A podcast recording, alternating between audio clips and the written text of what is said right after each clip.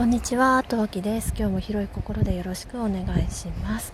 今回は、えー、妊婦記録最終回を前編だと思うお送りしていきたいと思います。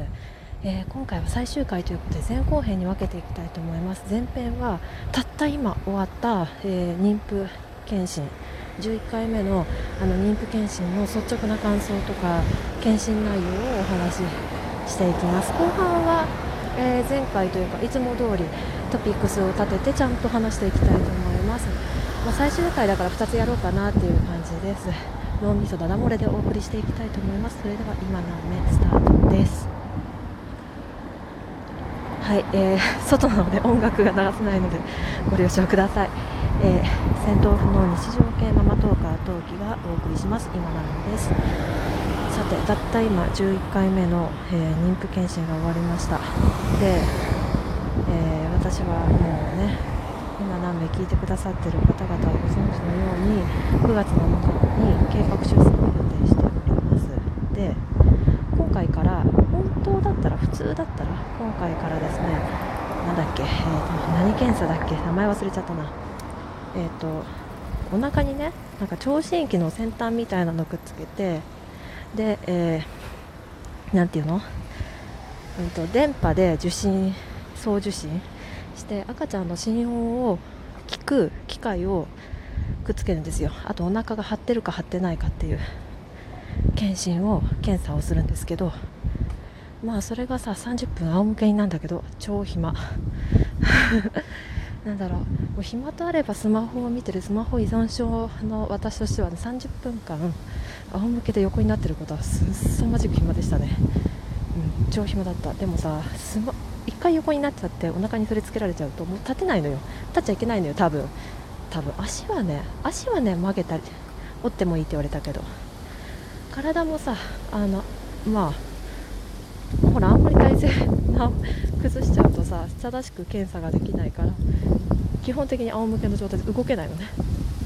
で今何もいっぱい聞いてくださってる方々はご存知だと思いますがあの私ずっとですねここ最近横になるときシムス体型って言って抱き枕を抱えた状況で右向きにずっと寝てるんですよ。30分間仰向けで寝るっていうことを多分3ヶ月はやってない。まあ多分長くて10分よ。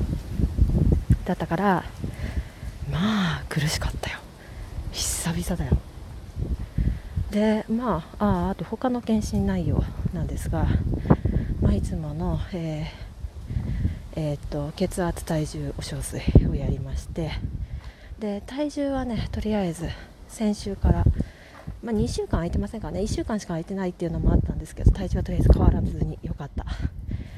変わらずにキープです。お腹の子はだいたい今2900ぐらいあるらしいです。うん。多分3000前後じゃないかなとのことですね。チビよりだいぶ軽そうです。うん。はい。まあまあよかった。やっぱあの軽すぎるとやっぱり良くないけど重すぎるのもそう結構にこちらの負担がでかいので 良かったです。はい。で、えーと、まず、まあ、エコー検査ですね。いつも通りのエコー検査をしましてえー、っと何したっけ？エコー検査をして 4D エコーをやってで内心やります。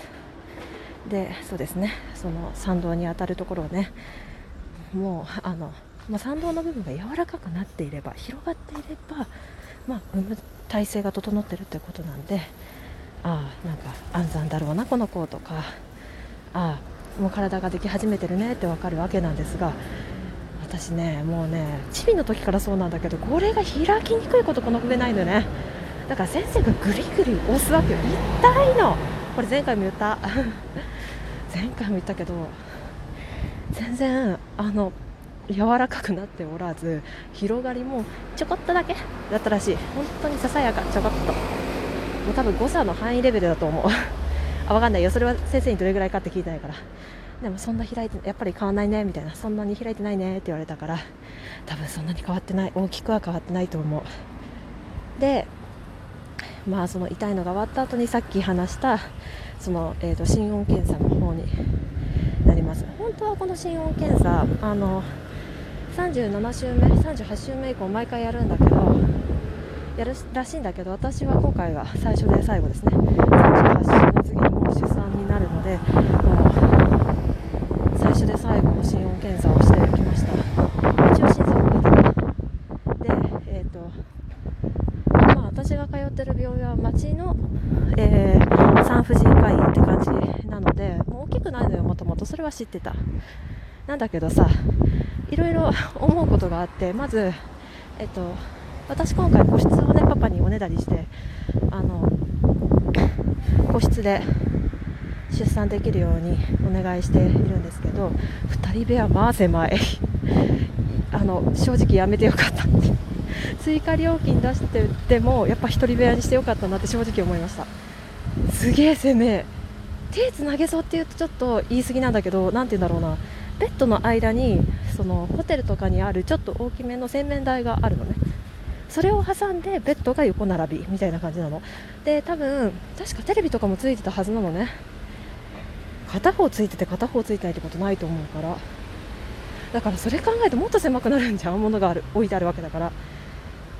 えー、あれ検査用の部屋なのかな？2人用の部屋だったら真面目にちょちょちょっと辛くねえかあれっていう思ったんだけどまあとにもかくにもまあ、それよりちょっと広いにしたってうんあの2人部屋やめてよかったなって思いました、ね、今回私は和室希望でとりあえず出しているので和室が私が入院しているタイミングで埋まってなければ和室の方でお泊まりができるはずです、まあ、どんな部屋になったかっていうのはまた後日発表したいと思います。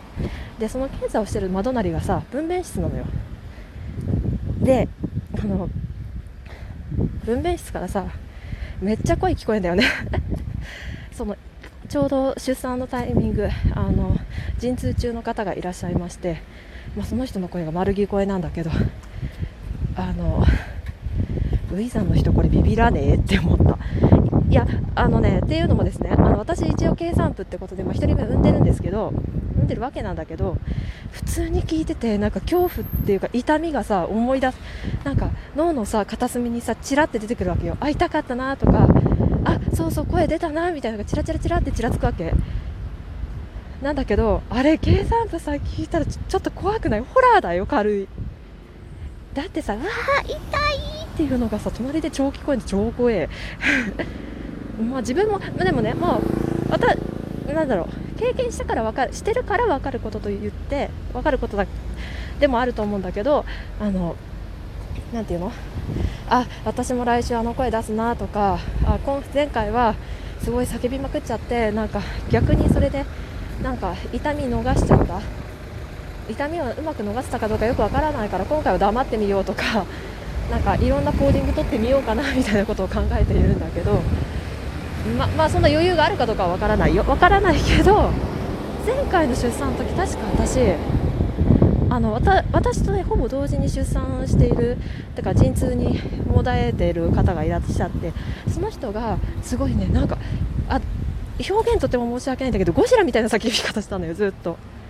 でその声がずっと聞こえててで私の方が先に出産が終わったのね。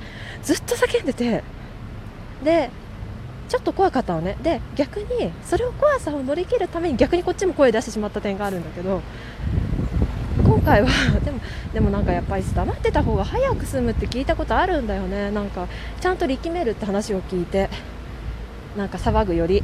だから今回はちょっとま、これもできる限りなんだけど騒がずにぐっとこらえながらあの子供を早めに出すことを考えてだって早く出産っていうか中身が出てくれればその分早くさ陣痛も終わるからわけだから。ちょっと今回はなるべく黙り気味で生き気味でいきたいなって今は思ってるけど本番どうなるかは知らないです。どうなるかは分かりません。ね結局どうなったかっていうのも伝えできたらいいですね。はい。あとなんだっけ。あそうそれでその今日のけ今日から本来今日から始まる。私は最初で最後だったあのななんていうの？その心音検査の方でですね、えー、なんていうの？お腹の張りっていうのを調べるんですよ。でこれ後半でもうちょっと話したいんだけど前駆陣痛っていうあの別名陣痛もどきっていうのが妊婦さんには起こるんですよ、うん、だから定期的にそのお腹が痛くなるっていうのがあるんですけど全然ねなかったね今回の検診で。いや安定しませって言われて。で まあ今あられても正直困るのよ前駆陣痛が。お腹痛いしお腹痛くなっちゃうしあの予定日に生まれてきてほしいこっちとしてはちょっと待ってまだまだまだ待っててって感じなのでだからまだ来てほしくないわけなんだけどう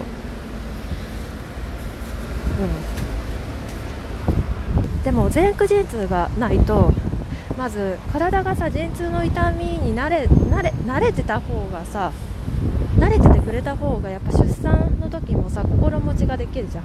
ああこれより辛いんだよねみたいな。だからいきなり痛いっていうよりかはちょっと準備運動しておきたいなって気持ちがなきにしもあらずなんだけど、まあ、これもどうなるか分かんないですね。分かんない。ここ3日でいきなり参道を開くかもしれないし何とも言えない。暑い。ね。あとなんだろうね。まあそんな感じかな。暑いとにかく。それでは引き続き後半ということには多分ならないと思いますがもうちょっとまとまった形で本当の最終回、えー、妊婦検診妊婦記録こう、えー、最終回後半戦お送りしていきたいと思います。はい。というわけで聞いてくださってありがとうございました。次回配信でまたお会いしましょう。またね。何名？